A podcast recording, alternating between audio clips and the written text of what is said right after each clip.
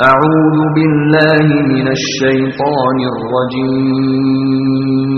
بسم الله الرحمن الرحيم. كان الناس أمة واحدة. فبعث الله النبيين مبشرين ومنذرين وأنزل معهم الكتاب. وأنزل معهم الكتاب بالحق ليحكم بين الناس فيما اختلفوا فيه وما اختلف فيه إلا الذين أوتوه من بعد ما جاءتهم البينات بغيا بينهم فهدى الله الذين آمنوا لما اختلفوا فيه من الحق بإذنه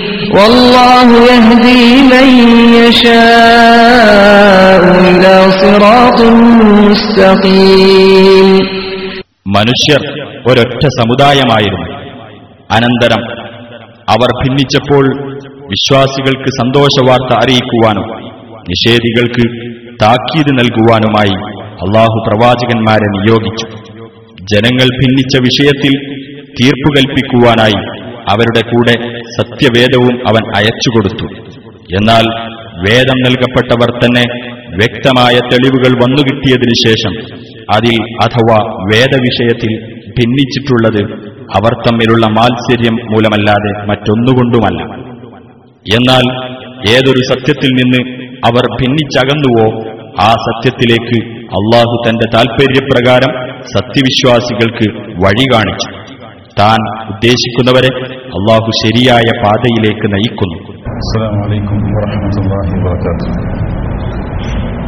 إن الحمد لله نحمده ونستعينه ونؤمن به ونتوكل عليه ونعوذ بالله من شرور أنفسنا ومن سيئات أعمالنا من يهده الله فلا مضل له ومن يضلل فلا هادي له وأشهد أن لا إله إلا الله وحده لا شريك له وأشهد أن محمدا عبده ورسوله. أرسله بالهدى ودين الحق ليظهره على الدين كله ولو كره المشركون. اللهم صل على محمد وعلى آل محمد. كما صليت على إبراهيم وعلى آل إبراهيم.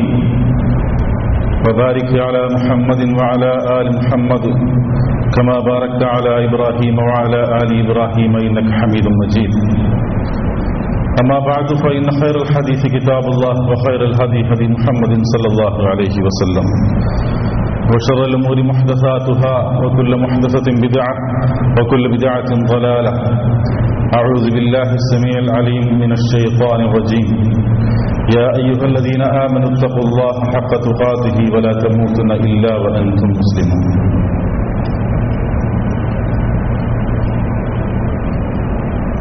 ആദരണീയരായ ജുബൈൽ ഇസ്ലാഹി സെന്ററിന്റെ പ്രവർത്തകന്മാരെ സഹ സഹോദരന്മാരെ സഹോദരിമാരെ ഇസ്ലാം മാനവരാശിയുടെ മതം എന്ന സന്ദേശവുമായി രണ്ട് മാസത്തോളമായി ഇവിടെ നടന്നു വരുന്ന ക്യാമ്പയിന്റെ ഒരു പരിപാടിയിൽ സംബന്ധിച്ചുകൊണ്ട് ഇവിടെ സംസാരിക്കാൻ സാധിച്ചതിൽ ആദ്യമായി അള്ളാഹുവിനെ സ്തുതിക്കുകയാണ്. വളരെ കാലിക പ്രസക്തിയുള്ള ഒരു വിഷയത്തെ സംബന്ധിച്ചാണ് ഇവിടെ ചർച്ച നടന്നുകൊണ്ടിരിക്കുന്നത്. ഏതാനും ആഴ്ചകളായി ഇസ്ലാം മാനവരാശിയുടെ മതം തന്നെയാണ് എന്ന് സമർത്ഥിച്ചുകൊണ്ടുള്ള വിവിധ വിഷയങ്ങളെ സംബന്ധിച്ച് നാം കേട്ടുകൊണ്ടിരിക്കുകയാണ്. ഇന്ന് മതനിരാസത്തിന്റെ ചരിത്രം എന്ന വിഷയത്തെ സംബന്ധിച്ചാണ് എനിക്ക് നിങ്ങളോട് സംസാരിക്കാനുള്ളത് മതനിരാസത്തെ സംബന്ധിച്ച് മനസ്സിലാക്കുന്നതിന് മുമ്പ് മനുഷ്യനെ സംബന്ധിച്ചിടത്തോളം എന്തുകൊണ്ട് മതം മനുഷ്യന് നിർബന്ധമാക്കപ്പെട്ടിരിക്കുന്നു? ഈ ലോകത്ത് പിറന്നുകൊണ്ടിരിക്കുന്ന ഓരോ കുഞ്ഞും മതത്തെ സംബന്ധിച്ച് ഉൾക്കൊള്ളുവാൻ മാത്രം അവന്റെ ബുദ്ധിയും അവന്റെ മസ്തിഷ്കവുമെല്ലാം എങ്ങനെ പാകപ്പെട്ടിരിക്കുന്നു എന്നതിനെ സംബന്ധിച്ച് നാം മനസ്സിലാക്കേണ്ടതുണ്ട്. കാരണം പലരും ചോദിക്കുന്ന ഒരു ചോദ്യം ഇവിടെ ലോകത്തിന്റെ വിവിധ ഭാഗങ്ങളിലായി വ്യത്യസ്ത മതവിഭാഗങ്ങളുടെ വീടുകളിൽ പിറന്നുകൊണ്ടിരിക്കുന്ന ഓരോ കുഞ്ഞിനെ സംബന്ധിച്ചിടത്തോളം എന്താണ് മതം എന്താണ് വിശ്വസിക്കേണ്ടത് എന്നത് ഓരോരുത്തരും എങ്ങനെയാണ് ഉൾക്കൊള്ളുക?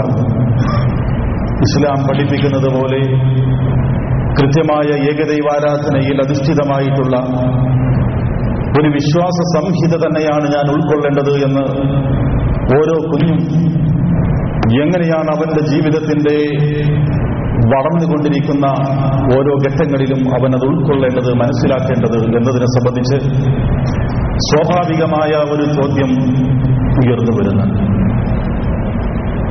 മതം യഥാർത്ഥത്തിൽ വിശ്വാസമാണ് പ്രവർത്തനങ്ങളാണ് സ്വഭാവങ്ങളാണ്. ജീവിതത്തിന്റെ ദൈനംദിനമായ കാര്യങ്ങളിൽ ഏർപ്പെട്ടുകൊണ്ടിരിക്കുന്ന മനുഷ്യരെ സംബന്ധിച്ചിടത്തോളം ആ മനുഷ്യരെ വലയം ചെയ്തിരിക്കുന്ന ഏതാനും നിയമങ്ങളുടെ ആകത്തുകയ്ക്കാണ് യഥാർത്ഥത്തിൽ മതം എന്ന് പറയുന്നത്. അതുകൊണ്ട് തന്നെ മതത്തിൽ വിശ്വാസമുണ്ട് കർമ്മമുണ്ട് അനുഷ്ഠാനങ്ങളുണ്ട് ആചാരങ്ങളുണ്ട്. ഇവയെ എങ്ങനെ ഉൾക്കൊള്ളണം എന്നതിനെ സംബന്ധിച്ച് ഒരിക്കലും രക്ഷപ്പെടാൻ സാധിക്കാത്ത ഒരു കോടതിയിൽ വെച്ച് അള്ളാഹു മനുഷ്യരെ ചോദ്യം ചെയ്തുകൊണ്ടിരിക്കുന്ന സന്ദർഭത്തിൽ എന്തുകൊണ്ട് നീ മതത്തെ അംഗീകരിച്ചില്ല എന്ന ചോദ്യത്തിന് മനുഷ്യന് രക്ഷപ്പെടാൻ സാധിക്കാത്ത വിധത്തിലാണ് മനുഷ്യന്റെ പ്രകൃതിയെ അള്ളാഹു ഒരുക്കിയിട്ടുള്ളത് സൂറത്തുൽ ആറാഫിലെ നൂറ്റി എഴുപത്തിരണ്ട് നൂറ്റി എഴുപത്തിമൂന്ന് വചനങ്ങളിൽ നമുക്ക് ഇപ്രകാരം കാണുവാൻ സാധിക്കും വൈദ് അഹദ റബ്ബുക മിൻ ബനി ആദമ മിൻ ളുഹൂരിഹിം ذريتهم واشهدهم على انفسهم അലസ്തു ബിറബ്ബിക്കും ആദമിന്റെ സന്തതികളെ അവന്റെ അവരുടെ മുതുകുകളിൽ നിന്ന് അവരുടെ സന്താന പരമ്പരകളെ അള്ളാഹു പുറത്തു കൊണ്ടുവരികയും അവരോട് സാക്ഷ്യം വഹിക്കാൻ വേണ്ടി ഞാൻ ആവശ്യപ്പെടുകയും ചെയ്ത സന്ദർഭം.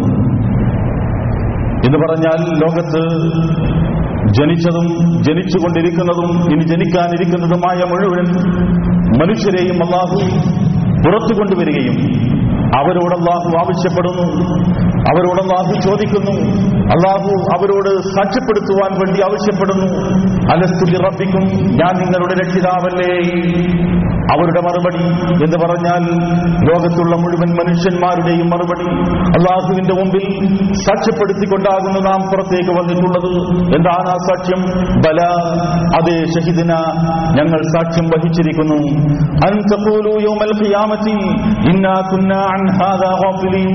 ഇതിനെ സംബന്ധിച്ച് ഈ ഒരു വിജ്ഞാനത്തെ സംബന്ധിച്ച് അള്ളാഹുവിനെ സംബന്ധിച്ച് ദൈവത്തെ സംബന്ധിച്ച് ദൈവത്തിന്റെ കഴിവുകളെ സംബന്ധിച്ച് അവനെ ആരാധിക്കുന്നതിനെ സംബന്ധിച്ച് അവനിൽ പങ്കു പങ്കുചേർക്കാതിരിക്കുന്നതിനെ സംബന്ധിച്ച് ഒന്നും തന്നെ എനിക്കൊന്നും തന്നെ അറിഞ്ഞുകൂടായിരുന്നു എന്ന് ഒരിക്കലും തന്നെ ഖിയാമത്ത് നാളിൽ വെച്ച് മനുഷ്യർ പറയാൻ സാധിക്കാത്ത വിധത്തിലാണ് അള്ളാഹു മനുഷ്യന്റെ പ്രകൃതിയെ തന്നെ സംവിധാനിച്ചിട്ടുള്ളത് എന്നാണ് ഈ ആയത്തെ പഠിപ്പിക്കുന്നത്. അതല്ലെങ്കിൽ നിങ്ങൾ പറയും ഔ തഖൂലു ആദാവുന ഞങ്ങളുടെ കാക്കക്കാരണവന്മാരായ ഞങ്ങളുടെ പിതാക്കൾ അവരായിരുന്നു അള്ളാഹുവിൽ പങ്ക് പങ്കുചേർത്തിരുന്നത്. ബഅദിഹിം അവർക്ക് ശേഷമുള്ള ഏതാനും സന്താന പരമ്പരകൾ മാത്രമായിരുന്നു ഞങ്ങൾ ഞങ്ങൾ കുറ്റമൊന്നും ചെയ്തിട്ടുണ്ടായിരുന്നില്ല എന്ന് അവർ പറയുകയാകുന്നു. അപ്പൊ തുഹുലിക്കുനാ ബിമാ ഫഅലൽ മുബ്തിലൂൻ. ആ മുബുത്തലുകളായിട്ടുള്ള ആ, വ്യാജവാദികളായിട്ടുള്ള ആളുകൾ ചെയ്തതിന്റെ ഫലമായി നീ ഞങ്ങളെ നശിപ്പിക്കുകയാണോ എന്ന് അള്ളാഹുവിനോട് നിങ്ങൾ ചോദിക്കാതിരിക്കുവാൻ വേണ്ടിയിട്ടാണ് നിങ്ങളിൽ നിന്ന് തന്നെ ആദ്യമായി അള്ളാഹു നിങ്ങളുടെ സാക്ഷ്യത്തെ ആ, ഏറ്റെടുത്തിട്ടുള്ളത് എന്ന് പറഞ്ഞാൽ മനുഷ്യനെ സംബന്ധിച്ചിടത്തോളം ഈ ഭൂമുഖത്തേക്ക് പിറന്നു വീഴുന്ന ഓരോ മനുഷ്യനും അവനറിയാം അവന്റെ നാഥനെ സംബന്ധിച്ചിടത്തോളം അവനറിയാം അവൻ മനസ്സിലാക്കിയിട്ടുണ്ട് അവന്റെ രക്ഷിതാവിനെ സംബന്ധിച്ചിടത്തോളം. ആ രക്ഷിതാവ് ഈ ഭൂമുഖത്തെ സംബന്ധിച്ച് സംവിധാനിച്ചിട്ടുള്ള അവന്റെ ജീവിതത്തിൽ അവൻ പാലിക്കേണ്ടുന്ന നിയമങ്ങളെ സംബന്ധിച്ച് ഘട്ടം ഘട്ടമായി ഓരോ അവസരങ്ങളിലും അവൻ മനസ്സിലാക്കേണ്ടതുണ്ട്. ഇതാണ് അള്ളാഹു മനുഷ്യനെ സംബന്ധിച്ചിടത്തോളം മനുഷ്യന്റെ സൃഷ്ടിപ്പിലൂടെ മനുഷ്യന്റെ പ്രകൃതിയിലൂടെ അള്ളാഹു സംവിധാനിച്ചിട്ടുള്ളത് ചുരുക്കത്തിൽ അള്ളാഹുവിനുള്ള വിശ്വാസം എന്ന് പറയുന്നത്.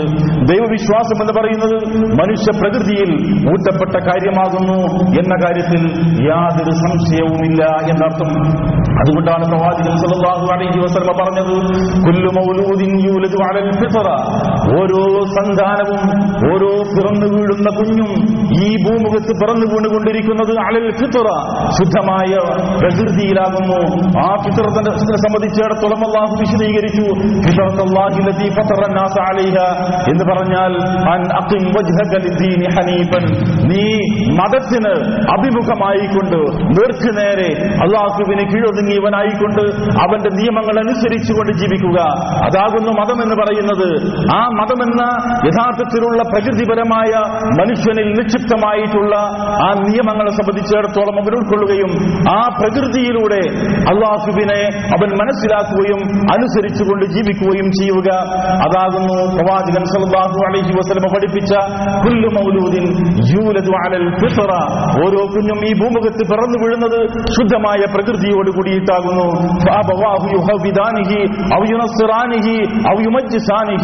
വളരെ പ്രസിദ്ധമായ ഹദീസാണല്ലോ. എന്ന് പറഞ്ഞാൽ അവന്റെ മാതാപിതാക്കളാകുന്നു. അവനെ യഹൂദിയാക്കുന്നതും നിസ്റാനിയാക്കുന്നതും മജൂസിയാക്കുന്നതുമെല്ലാം അതുകൊണ്ട് മനുഷ്യനെ സംബന്ധിച്ചിടത്തോളം അവനൊരു പ്രകൃതിയുണ്ട്. ആ പ്രകൃതിയിൽ ദൈവവിശ്വാസം നിക്ഷേപിച്ചിട്ടുണ്ട് അല്ലെങ്കിൽ അത് കൂട്ടപ്പെട്ടിട്ടുണ്ട് എന്ന കാര്യത്തിൽ സംശയമില്ല എന്നർത്ഥം. അതുകൊണ്ടാണ് അപ്പൊ സ്വർഗലോകത്ത് നിന്ന് ഭൂമി ലോകത്തേക്ക് മനുഷ്യൻ ഇറങ്ങി വരുന്ന സന്ദർഭത്തിൽ അള്ളാഹു മാനവരാശിക്ക് നൽകിയിട്ടുള്ള നിർദ്ദേശം മിൻഹാ ജമീഅൻ ഫഇമ്മാ മിന്നീ ഹുദൻ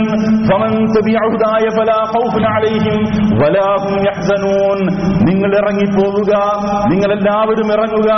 നിങ്ങൾക്ക് എന്നിൽ നിന്ന് ഹുദ വന്നെത്തുമ്പോൾ മാർഗദർശനം വന്നെത്തുന്ന സന്ദർഭത്തിൽ എന്റെ മാർഗദർശനത്തെ ആർ പിന്തുണ പിന്തുടരുന്നുവോ? ആ വ്യക്തിയെ സംബന്ധിച്ചിടത്തോളം ആ ആളുകൾക്ക് ഭയപ്പെടേണ്ടതില്ല അവർ ദുഃഖിക്കേണ്ടതില്ല എന്ന് പറഞ്ഞാൽ അള്ളാഹു ഭൂമി ലോകത്തേക്ക് മനുഷ്യനെ അയക്കുന്ന സന്ദർഭത്തിൽ തന്നെ പറഞ്ഞിട്ടുണ്ട് ഇതാകുന്നു നിങ്ങളുടെ പ്രകൃതി. പക്ഷേ ആ പ്രകൃതിയിലൂടെ ജീവിക്കുന്ന നിങ്ങളെ സംബന്ധിച്ചിടത്തോളം ഓരോ ഘട്ടത്തിലും നിങ്ങൾക്ക് അള്ളാഹുവിന്റെ നിന്ന് പഠിപ്പിക്കാവുന്ന തരത്തിലുള്ള മാർഗനിർദ്ദേശങ്ങൾ വന്നുകൊണ്ടിരിക്കും. അത് പ്രവാചകന്മാരുടെ രൂപത്തിലായിരിക്കും. അത് വേദഗ്രന്ഥങ്ങളുടെ രൂപത്തിലായിരിക്കും. അവയെ നിങ്ങൾ ഉൾക്കൊള്ളുക അവയെ നിങ്ങൾ അംഗീകരിക്കുക അവയെ നിങ്ങൾ പിന്തുടരുക. ഇതാണ് മാനവരാശിക്ക് നൽകിയിട്ടുള്ള നിർദ്ദേശം എന്ന് പറയുന്നത്. ഇവിടെ നാം മനസ്സിലാക്കിയിടുന്ന ഒരു വസ്തുതയുണ്ട്. സ്വാഭാവികമായും സംശയമുണ്ടാകുന്ന ഒരു കാര്യമാണ്. എന്തുകൊണ്ട് അള്ളാഹുവിന്റെ മതത്തെ തന്നെ അംഗീകരിക്കണമെന്നത്? യഥാർത്ഥത്തിൽ അള്ളാഹുവിന്റെ മതത്തെ അംഗീകരിക്കുന്നില്ല എന്ന് പറയുന്ന ആളുകളെ അല്ലെങ്കിൽ അള്ളാഹുവിനെ നിഷേധിക്കുന്ന ആളുകളെ സംബന്ധിച്ചിടത്തോളം സാധാരണ പറയാറുണ്ടല്ലോ എത്രയെത്ര മതനിഷേധികൾ ഈ ഭൂമുഖത്ത് ജീവിച്ചുകൊണ്ടിരിക്കുന്നു? അങ്ങനെയാണെങ്കിൽ അവർക്കൊന്നും അള്ളാഹുവിന്റെ ഈ സാക്ഷിത്വം ലഭിച്ചിട്ടില്ലേ? അല്ലെങ്കിൽ അവരൊന്നും അള്ളാഹുവിനോട് ഈ സാക്ഷിത്വം അള്ളാഹുവിന് അവർ നൽകിയിട്ടില്ലേ എന്ന് ചോദിക്കാം ആ ചോദ്യത്തെ സംബന്ധിച്ചിടത്തോളം ഒരു കാര്യം പറയാനുള്ളത്. മതനിഷേധികൾ എന്ന് പറയുന്ന ആളുകളെ സംബന്ധിച്ചിടത്തോളം ദൈവനിഷേധികളെ സംബന്ധിച്ചിടത്തോളം കൃത്യമായി പറഞ്ഞാൽ അവരുടെ മനസ്സുകളിൽ നിന്ന് ഒരിക്കലും മയച്ചു കളയാൻ സാധിക്കാത്ത വിധത്തിൽ ഉല്ലേഖനം ചെയ്യപ്പെട്ടിട്ടുള്ള വിശ്വാസമാകുന്നു. യഥാർത്ഥത്തിൽ ദൈവവിശ്വാസം എന്ന് പറയുന്നത് ദൈവം തമ്പുരാൻ മനുഷ്യർക്ക് നിയമങ്ങൾ നൽകിയിട്ടുണ്ട് തുടങ്ങിയിട്ടുള്ള കാര്യങ്ങൾ അവരുടെ മനസ്സുകളിലുണ്ട് എന്നുള്ളത് ഒരു യാഥാർത്ഥ്യമാകുന്നു. അതുകൊണ്ടാണ് അതുകൊണ്ടാണ് യഥാർത്ഥത്തിൽ വിശുദ്ധ ഖുർആൻ ഒരു കാര്യം പറഞ്ഞത്. എന്താകുന്നു ആ കാര്യം?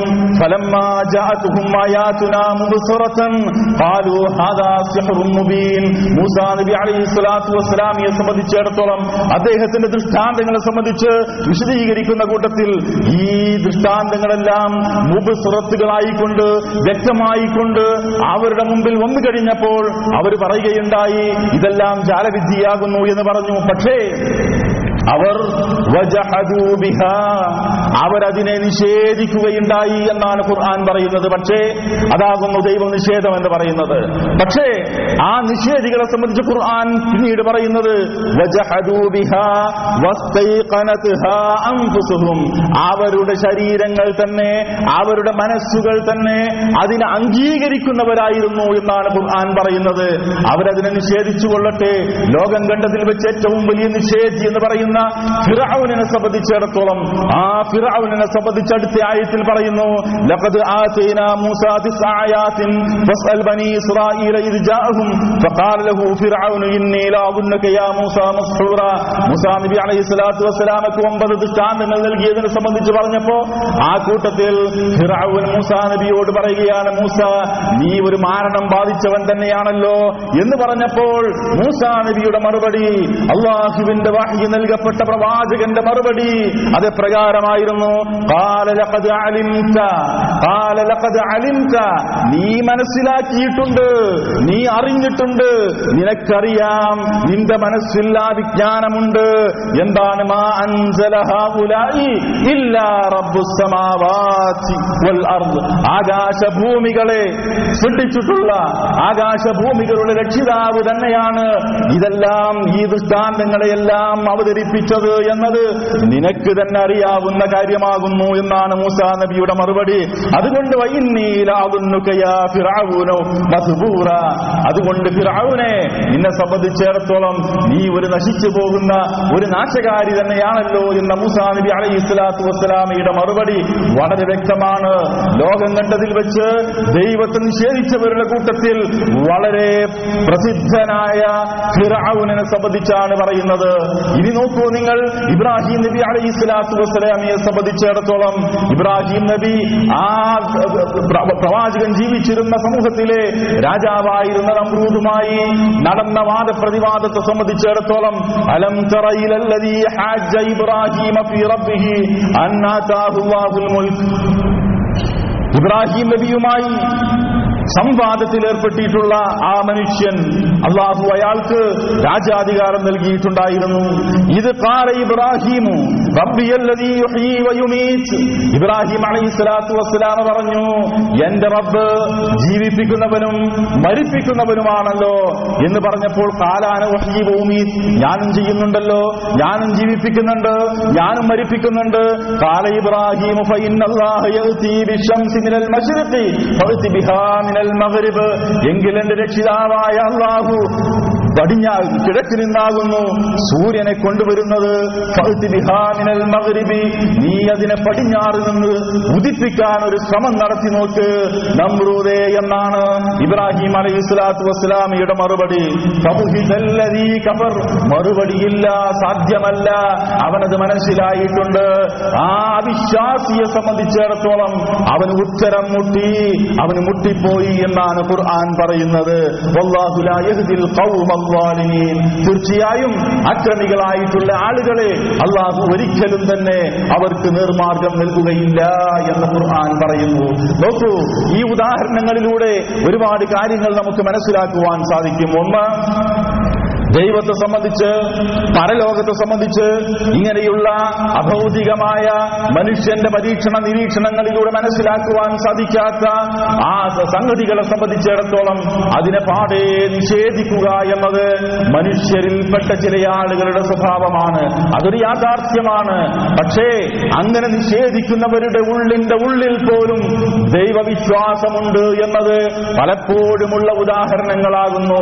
എന്തിനേറെ പറയുന്നു നമ്മുടെ കൊച്ചു കേരളത്തിലും നമ്മുടെ ഭാരതത്തിലുമെല്ലാം ജീവിച്ചുകൊണ്ടിരിക്കുന്ന ഒട്ടനവധി ദൈവനിഷേധികളെന്നറിയപ്പെടുന്ന വലിയ വലിയ ആളുകൾ പോലും ഇന്ന് ദൈവത്തിന്റെ മുമ്പിൽ ക്യൂ നിൽക്കുന്ന അവസ്ഥയിലേക്ക് കാര്യങ്ങൾ പോയിക്കൊണ്ടിരിക്കുന്നു.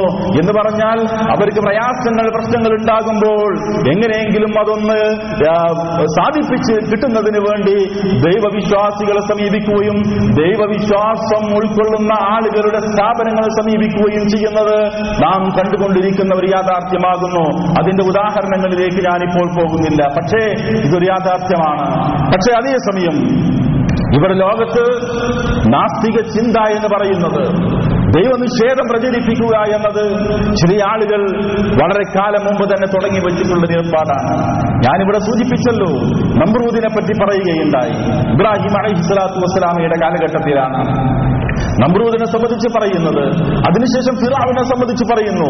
വിശുദ്ധ ഖുർആാനിലുള്ള ഉദാഹരണങ്ങൾ എടുത്താൽ തന്നെ ഇത്തരത്തിലുള്ള ധാരാളം കാര്യങ്ങൾ നമുക്ക് കാണുവാൻ സാധിക്കും.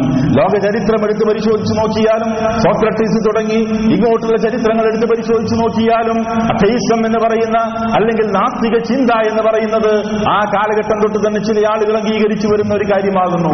പക്ഷേ മനുഷ്യന്റെ പ്രകൃതിക്ക് ഒരിക്കലും തന്നെ യോജിക്കുവാൻ സാധിക്കാത്ത തരത്തിലുള്ള സിദ്ധാന്തമാകുന്നു അത് എന്നാണ് വിശുദ്ധ ഖുർആൻ ഇതിനെ സംബന്ധിച്ച് നമുക്ക് മനസ്സിലാക്കി തരുന്ന ഒരു യാഥാർത്ഥ്യം.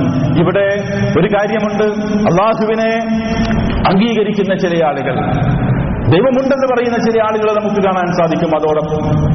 പക്ഷെ അതേസമയം ദൈവമുണ്ടെന്ന് പറയുകയും ദൈവത്തിന്റെ പ്രവാചകന്മാരെ നിഷേധിക്കുക മല മലക്കുകളെ നിഷേധിക്കുക അതുപോലെ തന്നെ വേദഗ്രന്ഥങ്ങളിൽ വിശ്വസിക്കാതിരിക്കുക പരലോകത്തിൽ വിശ്വസിക്കാതിരിക്കുക തുടങ്ങിയ വിശ്വാസം വെച്ച് പുലർത്തുന്ന ആളുകളുണ്ട് എന്ന് പറഞ്ഞാൽ അള്ളാഹുബൻ അംഗീകരിക്കുന്നു. ദൈവമുണ്ട് എന്ന് ഞങ്ങൾ അംഗീകരിക്കുന്നു. പക്ഷേ ദൈവം ഒന്നും തന്നെ ഇറക്കിയിട്ടില്ല. അത് പഴയ കാലഘട്ടങ്ങൾ വിശുദ്ധ ഖുർആൻ പറഞ്ഞതാണ്.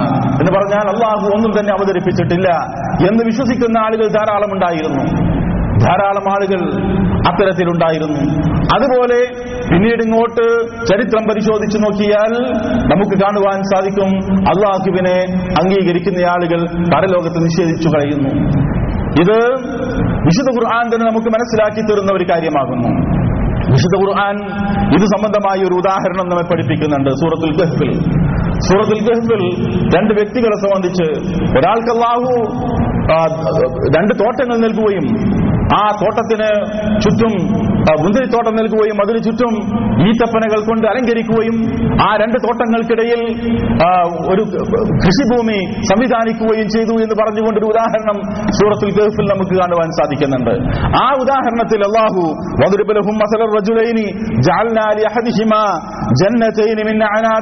എന്ന് പറയുന്ന ആ ആയത്തുകളിൽ നമുക്ക് കാണുവാൻ സാധിക്കുന്നത് ഈ മനുഷ്യനെ സംബന്ധിച്ചിടത്തോളം ആ മനുഷ്യന്റെ അഹങ്കാരം. ആ അഹങ്കാരത്തെ സംബന്ധിച്ചിടത്തോളം ഖുർആൻ എടുത്തു പറയുകയാകുന്നു. എന്താണ് അഹങ്കാരം? അള്ളാഹു നല്ല തോട്ടം നൽകി. അതുപോലെ നല്ല സമ്പത്ത് നൽകി. ആ സമ്പത്ത് നൽകിയിട്ടുള്ള അള്ളാഹുവിനെ സംബന്ധിച്ചിടത്തോളം ആ അള്ളാഹുവിനെ നിഷേധിക്കുന്ന ഒരു സ്വഭാവത്തിലേക്കല്ല ആ മനുഷ്യൻ പോകുന്നത്. മറിച്ച് എന്താ ആ മനുഷ്യൻ പറഞ്ഞത്? وما أظن الساعة قائمة ولئن رددت إلى ربي لأجدن خيرا منها منقلبا അതാണ് ആ മനുഷ്യൻ പറഞ്ഞത് وما أظن الساعة قائمة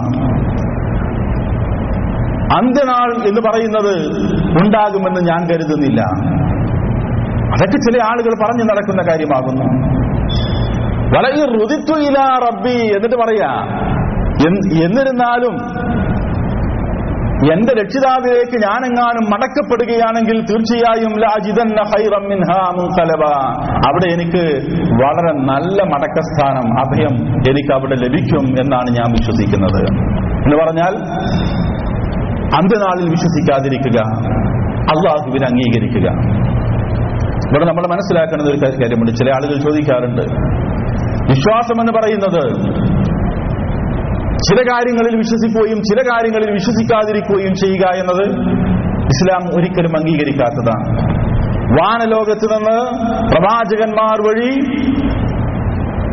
മനുഷ്യലോകത്തിന് നൽകിയിട്ടുള്ള മുഴുവൻ കാര്യങ്ങളിലും വിശ്വസിക്കൽ മനുഷ്യരെ സംബന്ധിച്ചിടത്തോളം നിർബന്ധമാണ്.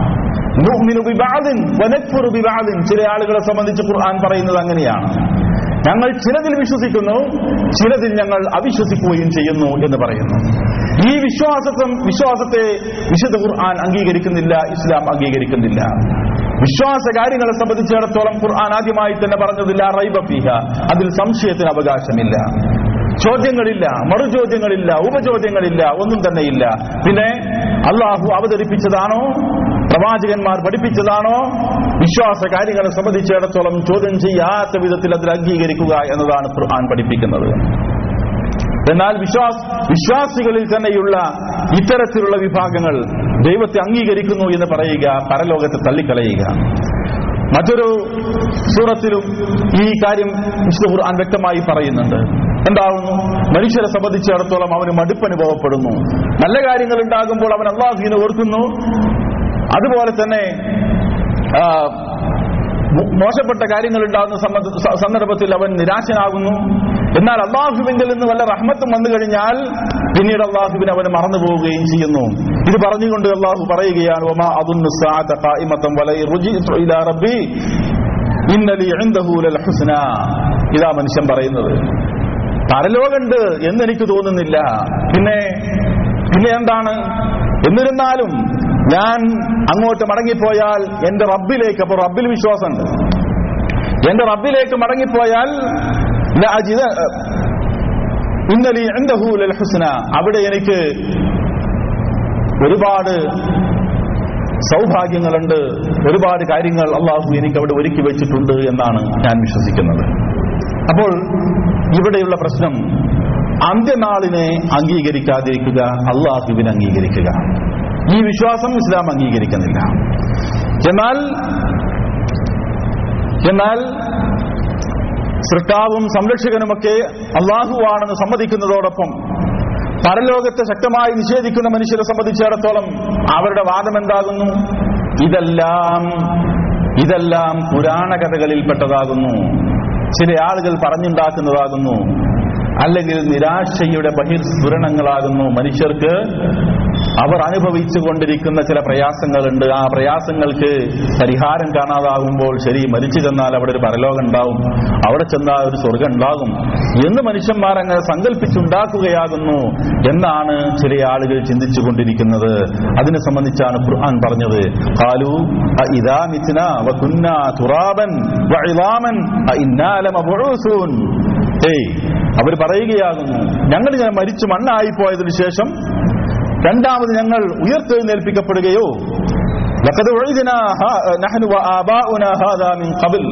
ഇതൊക്കെ മുമ്പ് ഞങ്ങളുടെ പിതാക്കൾക്കൊക്കെ വാഗ്ദത്വം നൽകപ്പെട്ടിട്ടുള്ള കാര്യം തന്നെയാകുന്നു.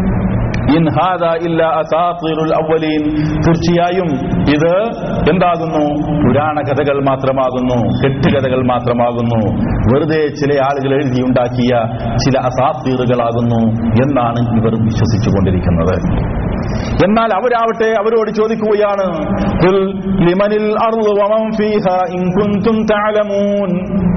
അവരോട് ചോദിക്കുകയാണ് നിങ്ങൾ അറിവുള്ളവരാണെങ്കിൽ നിങ്ങൾ പറയും ആരുടേതാണ് ഭൂമി? അതിലുള്ള വസ്തുക്കൾ ആരുടേതാണെന്ന് ചോദിച്ചു നോക്കൂ. സയഖൂലൂനലില്ല അതല്ലാഹുവിന്റെത് തന്നെയാകുന്നു. അവരോട് ചോദിക്കുക നിങ്ങൾ ചിന്തിക്കുന്നില്ലേ? എന്ന് ചോദിക്കുക ഏഴാകാശങ്ങളുടെ രക്ഷിതാവാരാകുന്നു എന്നവരോട് ചോദിക്കുക റബ്ബുൽ അർശിൽ അതുപോലെ തന്നെ മഹത്തായ സിംഹാസനത്തിന്റെ അധിപൻ ആരാകുന്നു എന്നവരോട് ചോദിക്കുക സിയപ്പൂലൂനലില്ല അവർ പറയും അള്ളാഹുവാകുന്നു എന്നവർ പറയും. അവരോട് ചോദിക്കുക എങ്കിൽ നിങ്ങൾ സൂക്ഷിക്കുന്നില്ലേ ആ നാഥനെ ഖുൽ മിൻ ബൈ- മി- മൻ ബിയദിഹി മലകൂതു കുല്ലി ഷൈഇൻ. എല്ലാ വസ്തുക്കളുടെയും അധികാരം ആരുടെ കൈകളിലാകുന്നു എന്ന് അവരോട് ചോദിക്കുക. അലൈഹി അവൻ അഭയം നൽകുന്നു അവൻ അഭയം നൽകപ്പെടുന്നില്ല.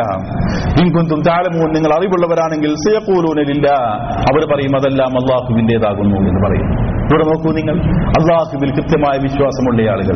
ചില ആളുകൾ പറയാറുണ്ടല്ലോ മക്കാ മുശ്രിക്കുകളെ സംബന്ധിച്ചിടത്തോളം അവർക്ക് അള്ളാഹുവിൽ വിശ്വാസമുണ്ടായിരുന്നില്ല എന്ന് പറയാറുണ്ടല്ലോ. അങ്ങനെയല്ല. എല്ലാ വിഭാഗം ആളുകൾക്കും അള്ളാഹുവിൽ വിശ്വാസമുണ്ട്. പക്ഷെ എന്താ? പരലോകത്തെ അംഗീകരിക്കാൻ ഒരു പ്രയാസം. പരലോകത്തെ അംഗീകരിക്കാൻ ഒരു മടി. ആ പരലോകമില്ല. മരിച്ചു ചെന്നാൽ മണ്ണായി പോവുക എന്നല്ലാതെ മറ്റൊന്നുമില്ല. പക്ഷെ അള്ളാഹു അവൻ തന്നെയാണ് ലോകത്തെ സൃഷ്ടിച്ചത്. അവൻ തന്നെയാകുന്നു എല്ലാറ്റിനെയും സംവിധാനിച്ചിട്ടുള്ളത് തുടങ്ങിയ കാര്യങ്ങൾ ഞങ്ങൾ വിശ്വസിച്ചുകൊണ്ടിരിക്കുന്നു. പക്ഷേ പരലോകമുണ്ടെന്ന് അംഗീകരിക്കാൻ ഞങ്ങൾ കിട്ടില്ല. ഇങ്ങനെ വിശ്വാസപരമായ കാര്യങ്ങളിൽ വ്യത്യസ്തങ്ങളായ തത്തുകളിൽ ജീവിച്ചുകൊണ്ടിരിക്കുന്ന ആളുകളെ നമുക്ക് കാണുവാൻ സാധിക്കും.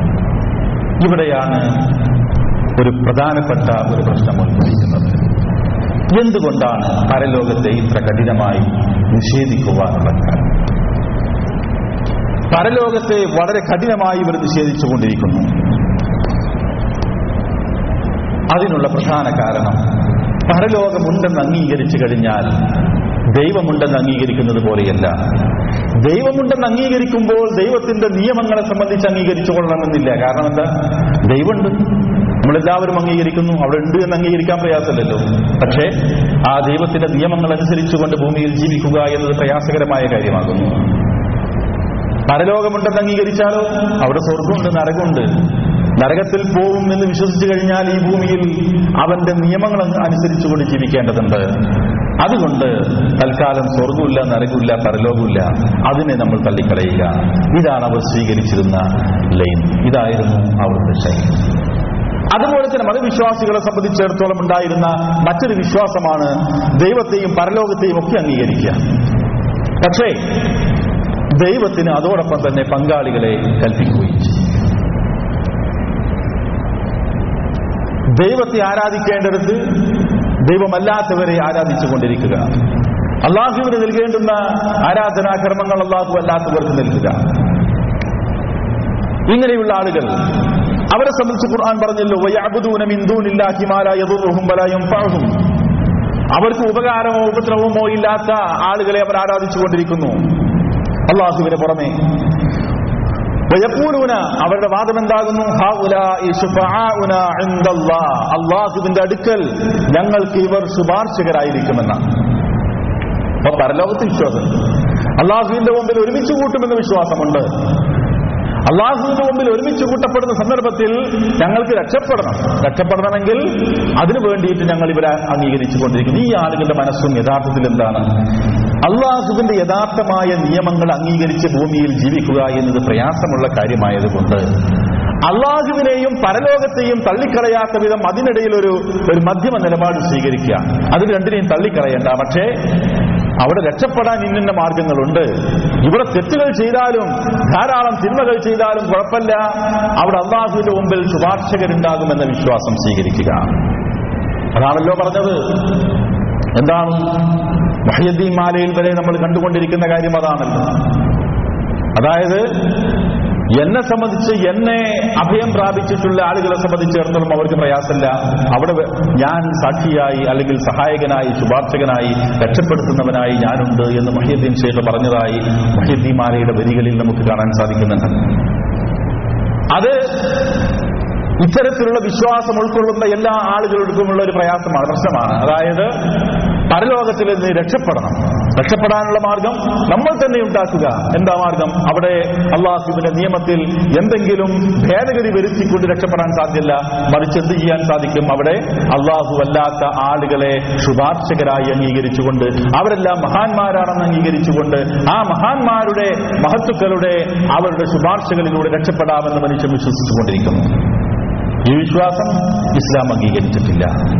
മറിച്ച് കാരണം എന്താണ്? അത് നീതിയല്ല. നീതിയല്ല അള്ളാഹുവിങ്കൽ രക്ഷപ്പെടുക എന്നത് ഈ ഭൂമുഖത്ത് മനുഷ്യന്റെ ഓരോ പ്രവർത്തനങ്ങളെയും ശരിക്ക് തുലനം ചെയ്തുകൊണ്ട് അവിടെ വെച്ച് അള്ളാഹു പ്രതിഫലം നൽകിക്കൊണ്ടിരിക്കുന്നു. വിശുദ്ധ ഖുർആാനിൽ ധാരാളം ആയത്തുകൾ നമ്മൾ പഠിപ്പിക്കുന്നത് അതുകൊണ്ട് ഈ രൂപത്തിലുള്ള വിശ്വാസം വെച്ച് പുറത്തുതന്നെയാണ് അവ പരലോകത്തെ തള്ളിക്കളയുക എന്നതാണ് ഏറ്റവും വലിയ ആവശ്യം. ദൈവത്തെ അംഗീകരിച്ചാൽ പരലോകത്ത് തള്ളിക്കളയുക. അല്ലെങ്കിൽ പരലോകത്തെയും ദൈവത്തെയും അംഗീകരിക്കുക അതിനിടയിൽ ഈ രൂപത്തിലുള്ള രക്ഷപ്പെടുവാനുള്ള മാർഗങ്ങൾ സ്വയം സൃഷ്ടിച്ചുകൊണ്ടിരിക്കുക. ഇതാണ് മനുഷ്യൻ ചെയ്തുകൊണ്ടിരിക്കുന്നത്. ചരിത്രപരമായി പരിശോധിച്ചാൽ ഇത്തരത്തിലുള്ള വിഭാഗങ്ങൾ നമുക്ക് കാണുവാൻ സാധിക്കും. പക്ഷേ ഇസ്ലാം വളരെ കൃത്യമായി പഠിപ്പിച്ച ഒരു കാര്യം. എന്താണ്? എന്താ? ഇബ്രാഹിം നബി അലൈഹി സ്വലാത്തു വസ്സലാം മക്കൾക്ക് ഉപദേശം നൽകുകയുണ്ടായി. അതുപോലെ തന്നെ യാക്കോബിന് ഉപദേശം നൽകുകയുണ്ടായി. യാ ബനിയ ഇന്നല്ലാഹ അസ്തഫാ ലക്കുമുദ്ദീൻ ഫലാ തമൂതുന്ന ഇല്ലാ വഅൻതും മുസ്ലിമൂൻ. അവർ നൽകിയ നിർദ്ദേശം എന്താകുന്നു? മതം ഇതാകുന്നു. ഈ മതത്തെ നിങ്ങൾ അംഗീകരിക്കേണ്ടതുണ്ട്. ഈ മതത്തോടു കൂടിയായിരിക്കണം നിങ്ങൾ മരിക്കേണ്ടത്. മുസ്ലിമായി കൊണ്ടായിരിക്കണം ആ മത വിശ്വാസത്തിന് കീഴ്പ്പെട്ടുകൊണ്ട് അള്ളാഹുവിന് കീഴ്പ്പെട്ടുകൊണ്ട് എല്ലാം അംഗീകരിച്ചുകൊണ്ട് ആ നിയമങ്ങൾ അനുസരിച്ച് ജീവിച്ചുകൊണ്ട് ഈ ഭൂമുഖത്ത് നിങ്ങൾ ജീവിക്കുക. നിങ്ങൾക്ക് രക്ഷയുണ്ട്. ഇതായിരുന്നു അവരുടെ ഉപദേശം. ഖുർആൻ വ്യക്തമായി പറഞ്ഞു ഇന്നദ്ദീന ഇന്ദല്ലാഹിൽ ഇസ്ലാം. അള്ളാഹുവിന്റെ അടുക്കൽ അംഗീകരിക്കപ്പെട്ട മതം എന്ന് പറഞ്ഞാൽ അത് ഇസ്ലാമാണ്. അള്ളാഹുവിന് പൂർണമായും സമർപ്പിക്ക സമർപ്പിക്കലാകുന്നു. അള്ളാഹുവിന് പൂർണമായും കീഴൊതുങ്ങലാകുന്നു അള്ളാഹുവിന്റെ നിയമങ്ങൾക്ക് വിധേയമായി ജീവിക്കലാകുന്നു. അതാണ് ഇസ്ലാം എന്ന് പറയുന്നത്. ഇസ്ലാം എന്ന് പഠിപ്പിക്കുന്നത്. ഞാൻ നേരത്തെ വിശദീകരിച്ച ആയത്താകുന്നു. നീ ഈ രൂപത്തിൽ അള്ളാഹുവിന് നീ അഭിമുഖമായി നിൽക്കുക. മതത്തിന് അഭിമുഖമായി നിൽക്കുക. ഹനീഫായി കൊണ്ട് നേർക്കുനേരെ അതാകുന്നു ഫിത്തറത്ത് ഫിത്തറത്ത് അള്ളാഹില്ലത്തി അള്ളാഹു നൽകിയ അല്ലെങ്കിൽ അള്ളാഹു ഉണ്ടാക്കി വെച്ചിട്ടുള്ള ഫിത്തറത്ത് എന്ന് പറയുന്നത് പ്രകൃതി എന്ന് പറയുന്നത് അതാകുന്നു. അള്ളാഹുവിന്റെ സൃഷ്ടിപ്പിൽ യാതൊരു മാറ്റവുമില്ല. അതാകുന്നു നേർക്കുനേരെയുള്ള ഋജുവായ ദൈവിക മാർഗം എന്ന് പറയുന്നത് മതം എന്ന് പറയുന്നത് അതാകുന്നു. അധികം ആളുകൾ ആളുകൾക്കും അതിനെ സംബന്ധിച്ച് അറിയില്ല എന്നതാണ് വസ്തുത.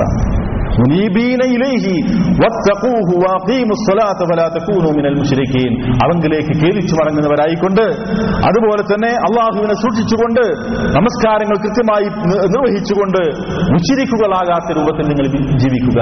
അതാണ് പ്രകൃതി മതം എന്ന് പറയുന്നത്. യഥാർത്ഥ മതം എന്ന് പറയുന്നത് എന്ന് മനുഷ്യരെ അള്ളാഹു പഠിപ്പിച്ചു വച്ചിട്ടുണ്ട്.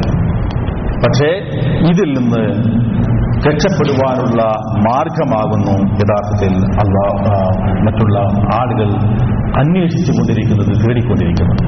ഒരുപാട് ഗവേഷണങ്ങൾ ഈ വിഷയത്തിൽ നടന്നിട്ടുണ്ടല്ലോ. പരലോകത്തിൽ നിന്ന് എങ്ങനെ രക്ഷപ്പെടാൻ സാധിക്കും എന്നതിനെ സംബന്ധിച്ച് അന്വേഷിച്ചു കൊണ്ടിരിക്കുന്ന ധാരാളം സിദ്ധാന്തങ്ങൾ ധാരാളം വ്യക്തികൾ ധാരാളം ചിന്തകന്മാർ ഈ ചരിത്രത്തിൽ നമുക്ക് അത് ധാരാളം കാണു- കാണുവാൻ സാധിക്കും സാധിക്കും. ഇത് യഥാർത്ഥത്തിൽ വിശുദ്ധ ഖുർആൻ പറയുന്ന ഒരു കാര്യമുണ്ട്.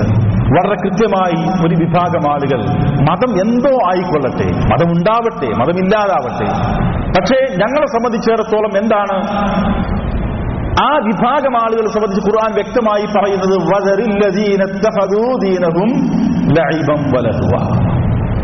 ഒരു വിഭാഗം ആളുകളുണ്ട്. അവരുടെ മതം എന്ന് പറഞ്ഞാൽ കളിയും വിനോദമാണ് അങ്ങനെ കഴിഞ്ഞു പോവാ അതുണ്ടായിക്കോട്ടെ ഞങ്ങൾ അംഗീകരിച്ചോളാം. പ്രശ്നമൊന്നുമില്ല. പരലോകണ്ടോ ഉണ്ട്? അതും ആയിക്കോട്ടെ. പക്ഷേ ഞങ്ങൾ ഇങ്ങനെയൊക്കെ ഈ ഭൂമുഖത്ത് അങ്ങനെ ജീവിച്ചുകൊണ്ടിരിക്കുകയാണ്. കളിയും വിനോദം തമാശക്കായിട്ട്. എന്തൊക്കെ ജീവിതത്തിൽ സുഖങ്ങൾ നേടിയെടുക്കുവാൻ സാധിക്കും ആ ജീവിത സുഖത്തിന് പിന്നാലെ ഞങ്ങൾ അങ്ങനെ പോകും. ഇങ്ങനെ വിശ്വസിക്കുന്ന ചിന്തിക്കുന്ന ധാരാളം ആളുകളുണ്ട്. ദുനിയാവ് അവർ വഞ്ചിച്ചുകൊണ്ടിരിക്കുകയാണ് ചെയ്യുന്നത്. ഇത് ഖുർആൻ വ്യക്തമായി പറഞ്ഞിട്ടുള്ള കാര്യമാണ്.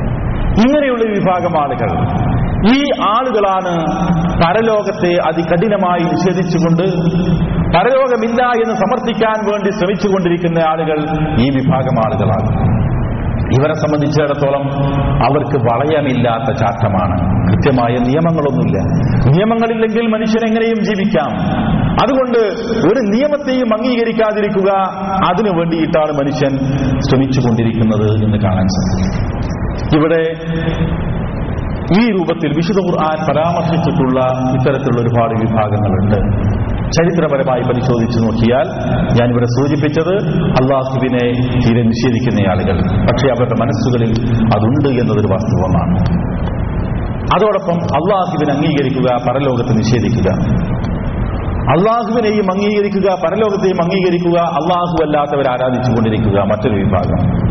പിന്നൊരു വിഭാഗം എന്തൊക്കെ ഉണ്ടെങ്കിലും ജീവിതത്തിൽ കളി തമാശ വിനോദങ്ങളായിക്കൊണ്ട് അങ്ങനെ ജീവിക്കുക. ഇങ്ങനെയുള്ള വിഭാഗങ്ങളെ സംബന്ധിച്ച് ഖുർആൻ നമുക്ക് പരിചയപ്പെടുത്തുന്നുണ്ട്.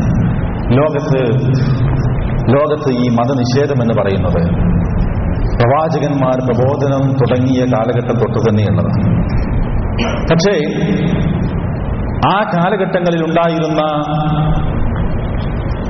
മതനിഷേധത്തെ സംബന്ധിച്ചിടത്തോളം അതിനൊരു വ്യവസ്ഥാപിതമായ സ്വഭാവം ഉണ്ടായിരുന്നില്ല.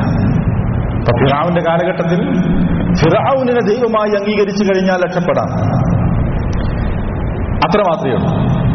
മതനിഷേധത്തെ സംബന്ധിച്ചിടത്തോളം ഒരു സംഘടിതമായ വളരെ ആസൂത്രിതമായ അതിന്റെ പ്രചാരണ പ്രവർത്തനങ്ങളോ മറ്റോ ആ കാലഘട്ടങ്ങളിൽ ഉള്ളതായി ചരിത്രം പ്രത്യേകിച്ച് എവിടെയും എടുത്തു കാണിക്കുന്നില്ല.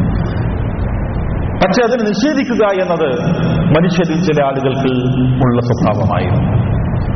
പക്ഷേ മതനിരാസം എന്ന് പറയുന്ന മതത്തെ തള്ളിക്കളയുന്ന ഒരു ആസൂത്രിതമായ അതിന്റെ സ്വഭാവം ആവിഷ്കരിച്ചു തുടങ്ങിയത് ആധുനിക കാലഘട്ടത്തിലാണ്. എന്ന് പറഞ്ഞാൽ ഞാൻ സൂചിപ്പിക്കുന്നത് ആയിരത്തി എണ്ണൂറുകളുടെ തുടക്കത്തിൽ അല്ലെങ്കിൽ ആയിരത്തി എഴുന്നൂറുകളിൽ ഒക്കെയായിട്ടാണ് സംബന്ധിച്ച് ഉള്ള പ്രവർത്തനങ്ങൾ നടന്നുകൊണ്ടിരിക്കുന്നത്. അത് സംബന്ധമായ ഗവേഷണങ്ങൾ ഉണ്ടായിട്ടുള്ളത്.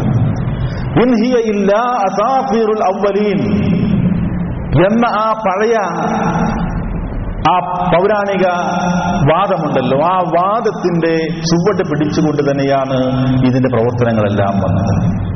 എന്ന് പറഞ്ഞാൽ മനുഷ്യരെ സംബന്ധിച്ചിടത്തോളം മതത്തിൽ നിന്ന് മനുഷ്യരെ അകറ്റി നിർത്തുവാൻ ആവശ്യമായ പ്രവർത്തനങ്ങൾ എങ്ങനെ കൊണ്ടുവരാൻ സാധിക്കും? ഒരുപാട് മതങ്ങൾ ഭൂമുഖത്തുണ്ട്. ധാരാളം മതവിശ്വാസികളുണ്ട്. വ്യത്യസ്ത മതങ്ങളിൽ വിശ്വസിക്കുന്ന ആളുകളുണ്ട്. എല്ലാ മതങ്ങളെയും പരാജയപ്പെടുത്തുക എന്നത് വളരെ പ്രയാസകരമായ ജോലിയാണ്. അതുകൊണ്ട് തന്നെ മതത്തെ ഒറ്റയടിക്ക് ഉന്മൂലനം ചെയ്യുക എന്നത് ഒരിക്കലും തന്നെ നടക്കുന്ന കാര്യമല്ല എന്ന് മതനിഷേധികളായിട്ടുള്ള ആളുകൾ മനസ്സിലാക്കിയിട്ടുണ്ട്. അതുകൊണ്ട് അതിനെ എങ്ങനെ പരാജയപ്പെടുത്താം എന്നതിന്റെ ഒരു ആശയമാണ് പിന്നീട് അതിന്റെ ആസൂത്രിതമായ സ്വഭാവത്തിലേക്ക് കടന്നു വന്ന ലോകത്ത് വളരെയധികം പ്രചാരം സിദ്ധിച്ച കമ്മ്യൂണിസം എന്ന് പറയുന്നത്. അതിന്റെ ആസൂത്രിതമായ പ്രവർത്തനങ്ങളാണ് യഥാർത്ഥത്തിൽ അവർ നടത്തിയത്. ഇതിന്റെ അവരുടെ പ്രവർത്തനങ്ങളെ സംബന്ധിച്ച് എല്ലാ കാര്യങ്ങളെ സംബന്ധിച്ച് നമുക്ക് വിശദ വളരെ വിശദമായി സംസാരിക്കുവാനുള്ള സമയമില്ല. പക്ഷെ എന്നിരുന്നാലും വളരെ സംക്ഷിപ്തമായി ചില കാര്യങ്ങൾ നമ്മൾ മനസ്സിലാക്കേണ്ടതുണ്ട്. കമ്മ്യൂണിസം മതനിഷേധത്തിന് അല്ലെങ്കിൽ മതനിഷേധികൾക്ക് ഒരു പ്ലാറ്റ്ഫോം ഉണ്ടാക്കി കൊടുത്തു എന്നുള്ളതാണ്. അവർക്ക് നിൽക്കുവാനും അവർക്ക് സംഘടിക്കുവാനും അവർക്ക് പ്രബോധനം നടത്തുവാനും അവർക്ക് ലേഖനങ്ങൾ എഴുതുവാനും അവർക്ക് പിന്നെ മതവിശ്വാസികളെ ആക്രമിക്കുവാനും മതസ്ഥാപനങ്ങളെ നശിപ്പിക്കുവാനും ഇങ്ങനെ എല്ലാറ്റിനും വേണ്ടിയിട്ടുള്ള ഒരു പ്ലാറ്റ്ഫോം യഥാർത്ഥത്തിൽ ഉണ്ടാക്കി എന്നുള്ളതാണ് കമ്മ്യൂണിസം ചെയ്തു വെച്ചിട്ടുള്ള കാര്യം. അതിനുവേണ്ടി തന്നെയാണ് അതിന്റെ സ്ഥാപകന്മാരെ സംബന്ധിച്ചിടത്തോളം അവരും പറഞ്ഞു വെച്ചത് അങ്ങനെ തന്നെയാണ്. എന്താണ് കമ്മ്യൂണിസം മതത്തിനെതിരാകുന്നത്? കമ്മ്യൂണിസം മതത്തിനെതിരെ ഇതാണ് എന്ന് എവിടെയാണ് പറഞ്ഞത്? സാധാരണ ഇന്ന് നമ്മുടെ നാട്ടിലുള്ള കമ്മ്യൂണിസ്റ്റുകാർ പറയാറുണ്ട് ഇന്ന് പോലും ഇന്നത്തെ പത്രത്തിൽ പോലും കേരളത്തിലെ കമ്മ്യൂണിസ്റ്റ് പാർട്ടിയുടെ നേതാവ് പറഞ്ഞിട്ടുള്ളത് ഞങ്ങൾ ഒരിക്കലും മതവിശ്വാസത്തിനെതിരല്ല. ഞങ്ങൾക്ക് മത നിരാസത്തിനോട് യാതൊരു അനുകൂല പിന്നെ നിലപാടൊന്നുമില്ല എന്നാണ് ഇന്ന് ഇന്നത്തെ പത്രത്തിൽ പോലും നമുക്ക് കാണാൻ സാധിച്ചിട്ടുള്ളത് യഥാർത്ഥത്തിൽ മതനിരാസമല്ല അവർക്കിപ്പോഴുള്ളത്. മതനീരസമാണ് എന്നുള്ളതാണ് നമുക്ക് കാണാൻ സാധിക്കുന്നത്. മതനിരാസമല്ല മതനീരസം മതത്തോടൊരു നീരസം. എന്തായി നീരസം? ഇവിടെ കമ്മ്യൂണിസത്തിന്റെ സ്ഥാപകനായ അല്ലെങ്കിൽ അതിന്റെ ആദ്യകാല വക്താവായ കാറൽ മാക്സ് പറഞ്ഞിട്ടുള്ള ഒരു തത്വം. അതാണല്ലോ യഥാർത്ഥത്തിൽ മതത്തിന്റെ മതത്തോടുള്ള കമ്മ്യൂണിസത്തിന്റെ നിലപാടെന്ന് വളരെ വ്യക്തമായി പറഞ്ഞുകൊണ്ടിരിക്കുന്ന വിശദമായി വിശദമാക്കിക്കൊണ്ടിരിക്കുന്ന അടിസ്ഥാന വാചകം എന്ന് പറയുന്നത് കാറൽ മാക്സിന്റെ വാചകം തന്നെയാണ്. ആ വാചകം എപ്ര- എപ്രകാരമാകുന്നു? ഒരുപാട് കാര്യങ്ങൾ പറഞ്ഞുകൊണ്ട് അദ്ദേഹം പറഞ്ഞത് മതം മനുഷ്യനെ മയക്കുന്ന കറുപ്പാണ് എന്ന് പറഞ്ഞു മതം മനുഷ്യന്റെ മയക്കുമരുന്നാണ് അങ്ങനെയാണ് യഥാർത്ഥത്തിൽ പറഞ്ഞത്. എന്ന് പറഞ്ഞാൽ it is the opium of the people ജനങ്ങളുടെ ആളുകളുടെ മയക്കുമരുന്നാണ് മതം. ഇന്ന് കമ്മ്യൂണിസ്റ്റ് നേതാവായ കാറൽ മാക്സിനെ സംബന്ധിച്ചിടത്തോളം കാറൽ മാക്സ് പറഞ്ഞത് മതത്തിനോട് എതിരായ വാചകമൊന്നുമല്ല. അത് അന്നത്തെ സാഹചര്യത്തിൽ ചില കാര്യങ്ങൾ വ്യക്തമാക്കിയപ്പോൾ അദ്ദേഹം പറഞ്ഞു പോയ ചില കാര്യങ്ങൾ മാത്രമാകുന്നു എന്ന് പറയുന്നതിന് വിശദീകരിക്കാൻ വേണ്ടി ശ്രമിച്ചുകൊണ്ടിരിക്കുന്ന ആളുകളുണ്ട് ഈ വാചകം വളരെ വ്യക്തമാണ്. അദ്ദേഹം പറഞ്ഞത് എപ്രകാരമാണ്? മതപരമായ ക്ലേശം ഒരേ സമയത്ത് യഥാർത്ഥ ക്ലേശത്തിനെതിരെയുള്ള പ്രതിഷേധമാണ്. അടിച്ചമർത്തപ്പെട്ട മനുഷ്യജീവിയുടെ നെടുവീർപ്പാണ് മതം. ഇത് വളരെ വ്യക്തമായി അടിവരയിട്ട് മനസ്സിലാക്കേണ്ടത് കാര്യങ്ങളാണ്. ആത്മാവില്ലാത്ത അവസ്ഥയിലെ ആത്മാവാണതെന്നതുപോലെ ഹൃദയശൂന്യമായ ലോകത്തിന്റെ ഹൃദയമാണത്. മതം മനുഷ്യന്റെ മയക്കുമരുന്നാണ്. ഇങ്ങനെയാണ് അദ്ദേഹം പറഞ്ഞു വെച്ചത്. എന്ന് പറഞ്ഞാൽ മനുഷ്യന് ഭൂമിയിൽ ഒരുപാട് ക്ലേശങ്ങളുണ്ടായി. ആ ക്ലേശത്തിനെതിരെയുള്ള പ്രതിഷേധം ആ പ്രതിഷേധം വിജയിക്കാതിരുന്നപ്പോൾ അവർക്ക് തോന്നി ഈ ഭൂമിയിലെ ജീവിതം അങ്ങനെയാവട്ടെ. ഞാൻ നേരത്തെ സൂചിപ്പിച്ചതുപോലെ ഇനി ഒരു പരലോകവും ഇനി ഒരു ദൈവവും ആ ദൈവത്തിലെല്ലാം അർപ്പിക്കലും ഇങ്ങനെ നമ്മൾ വിശ്വസിക്കുക. എന്ന് പറഞ്ഞാൽ മതത്തെ സംബന്ധിച്ചിടത്തോളം മതമുണ്ടാകുവാനുള്ള യഥാർത്ഥ കാരണങ്ങളുണ്ട്. ആ കാരണങ്ങൾ മനുഷ്യന്റെ ചില പ്രയാസങ്ങളാകുന്നു. ആ പ്രയാസങ്ങൾ സംബന്ധിച്ച് മനുഷ്യന്റെ ഒരു നെടുവീർപ്പ് നമുക്കൊരു നെടുവീർപ്പ് ഒരു മതമുണ്ട്. ഇല്ല യഥാർത്ഥത്തിൽ പരലോകമുണ്ടോ? ഇല്ല. പക്ഷെ എന്നാലും അതൊരു സമാധാനത്തിന്റെ വാചകം എന്നുള്ള നിലക്കാകുന്നു എന്നാണ് യഥാർത്ഥത്തിൽ അദ്ദേഹം പറഞ്ഞത്. എന്ന് പറഞ്ഞാൽ മതം എന്ന് പറഞ്ഞാൽ മനുഷ്യനെ മയക്കിക്കൊണ്ടിരിക്കുകയാണ്. മനുഷ്യനെ മയക്കിക്കൊണ്ടിരിക്കുന്നു. മനുഷ്യന്റെ അസ്തിത്വം എന്താകുന്നു എന്ന കാര്യം ഞാൻ ഇവിടെ ആദ്യം വിശദീകരിച്ചു. മനുഷ്യൻ എങ്ങനെയുണ്ടായി?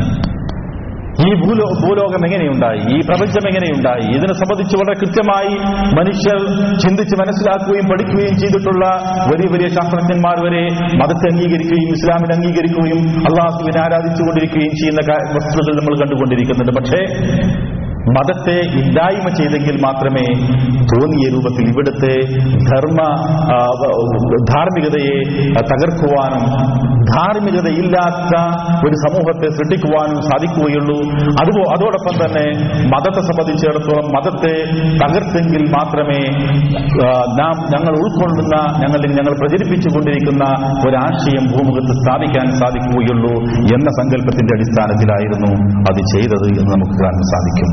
കാർൽ മാക്സ് എഴുതിയ ഈ ഭാഗം ഹെഗലിന്റെ ഫിലോസഫി ഓഫ് റൈറ്റിന്റെ വിമർശനത്തിൽ അല്ലെങ്കിൽ അതിന്റെ നിരൂപണത്തിലാണ് അദ്ദേഹം ഇത് എഴുതിയത്.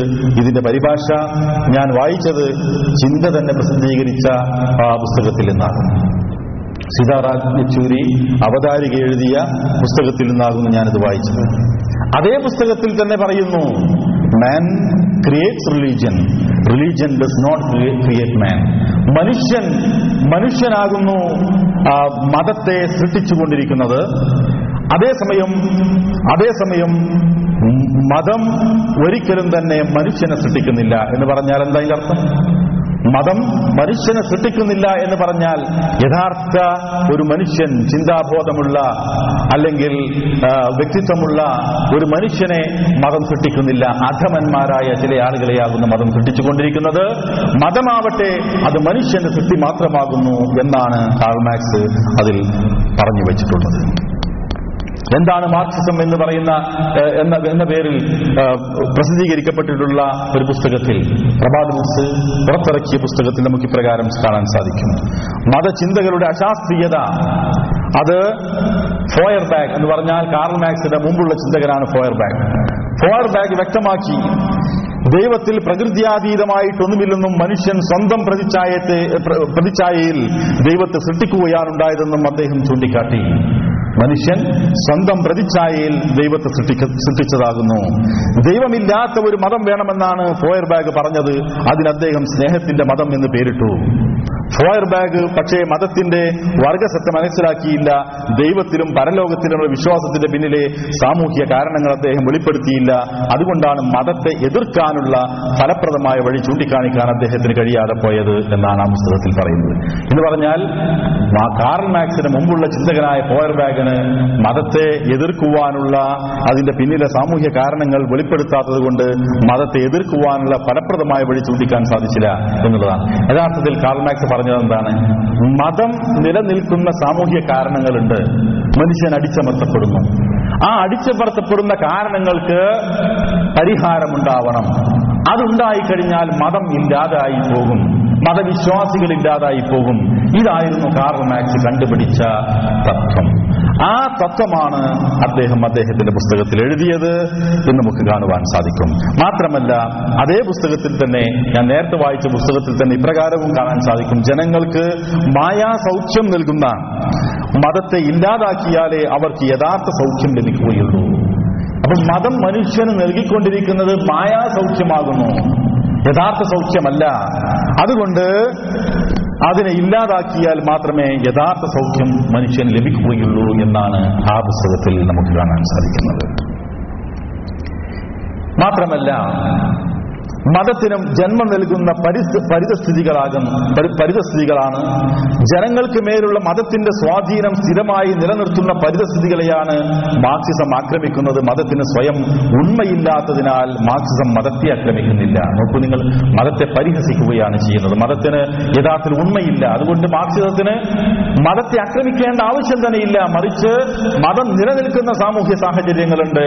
ആ സാമൂഹ്യ സാഹചര്യങ്ങളുടെ ഇല്ലായ്മ ചെയ്യാനാണ് ഞങ്ങൾ ശ്രമിച്ചുകൊണ്ടിരിക്കുന്നത് എന്നാണ് സീതാറാം യെച്ചൂരിയെ പോലെയുള്ള കമ്മ്യൂണിസ്റ്റ് ആചാര്യന്മാരായിട്ടുള്ള ആളുകൾ പറഞ്ഞുകൊണ്ടിരിക്കുന്നത്. ഇത് നോക്കൂ നിങ്ങൾ. ലെനിൻ എന്ന് പറഞ്ഞാൽ നമുക്കറിയാം കാൾ മാക്സ് കഴിഞ്ഞാൽ തൊട്ടടുത്ത് റഷ്യയിൽ റഷ്യയിൽ കമ്മ്യൂണിസം സ്ഥാപിച്ച കമ്മ്യൂണിസത്തിന്റെ നേതാവാണ് ലെനിൻ. ആ ലെനിന്റെ വാചകത്തിൽ നമുക്ക് കാണാൻ സാധിക്കുന്നത്